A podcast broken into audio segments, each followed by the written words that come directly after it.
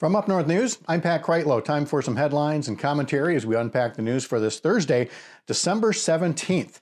And still no sign of a post Thanksgiving surge. That's some real good news. Maybe the, the old phrase scared straight uh, has something to do with it as people heard about the hospital situation. More folks took things seriously, and uh, that's just good all around. Now, let's not kid ourselves. Even the latest figure from the Department of Health Services 3,600 new cases on Thursday.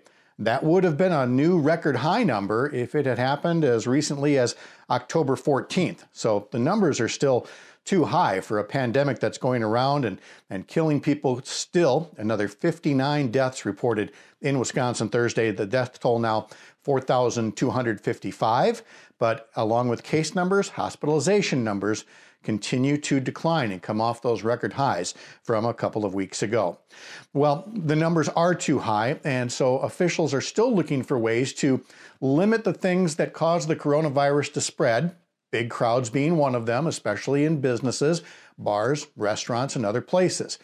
You'll recall that capacity limits were put in place for a while and then struck down. And you might wonder what's the latest on that. Here's what happened in the state Supreme Court on Thursday.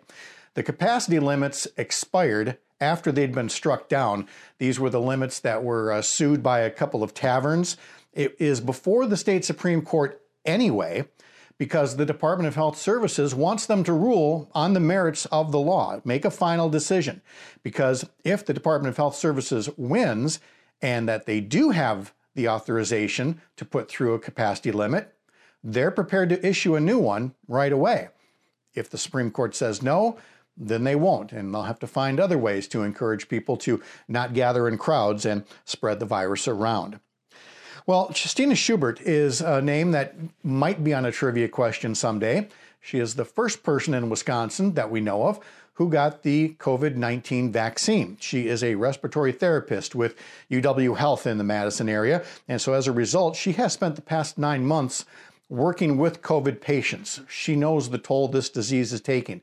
She believes in the vaccine, she trusts it. And she says that as a black woman, there was a reason she wanted to be among the first to get it to provide a good example, to help build up that confidence in communities of color that this vaccine has been developed at a good speed, yes, but with proper research and is going to be effective if enough people will take that vaccine program as immunizations start to roll out across the country, including here in Wisconsin.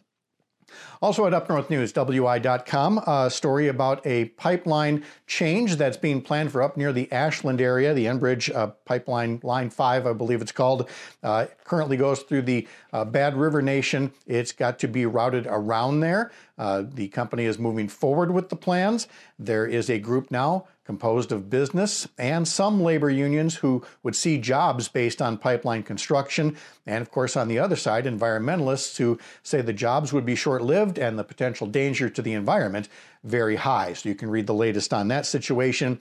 And down in Racine, the police department there was one of the first after George Floyd's killing in Minneapolis to take a look at its police processes and kind of overhaul the way that use of force is put into play, especially against black men and women in the city. So we have an update on the recommendations that Racine's mayor has put out for those reforms to the police department there. So look for those stories and more on your favorite social media site. Just search for Up North News WI or find us on our website, upnorthnewswi.com. From the editor's desk, I'm Pat Kreitlow.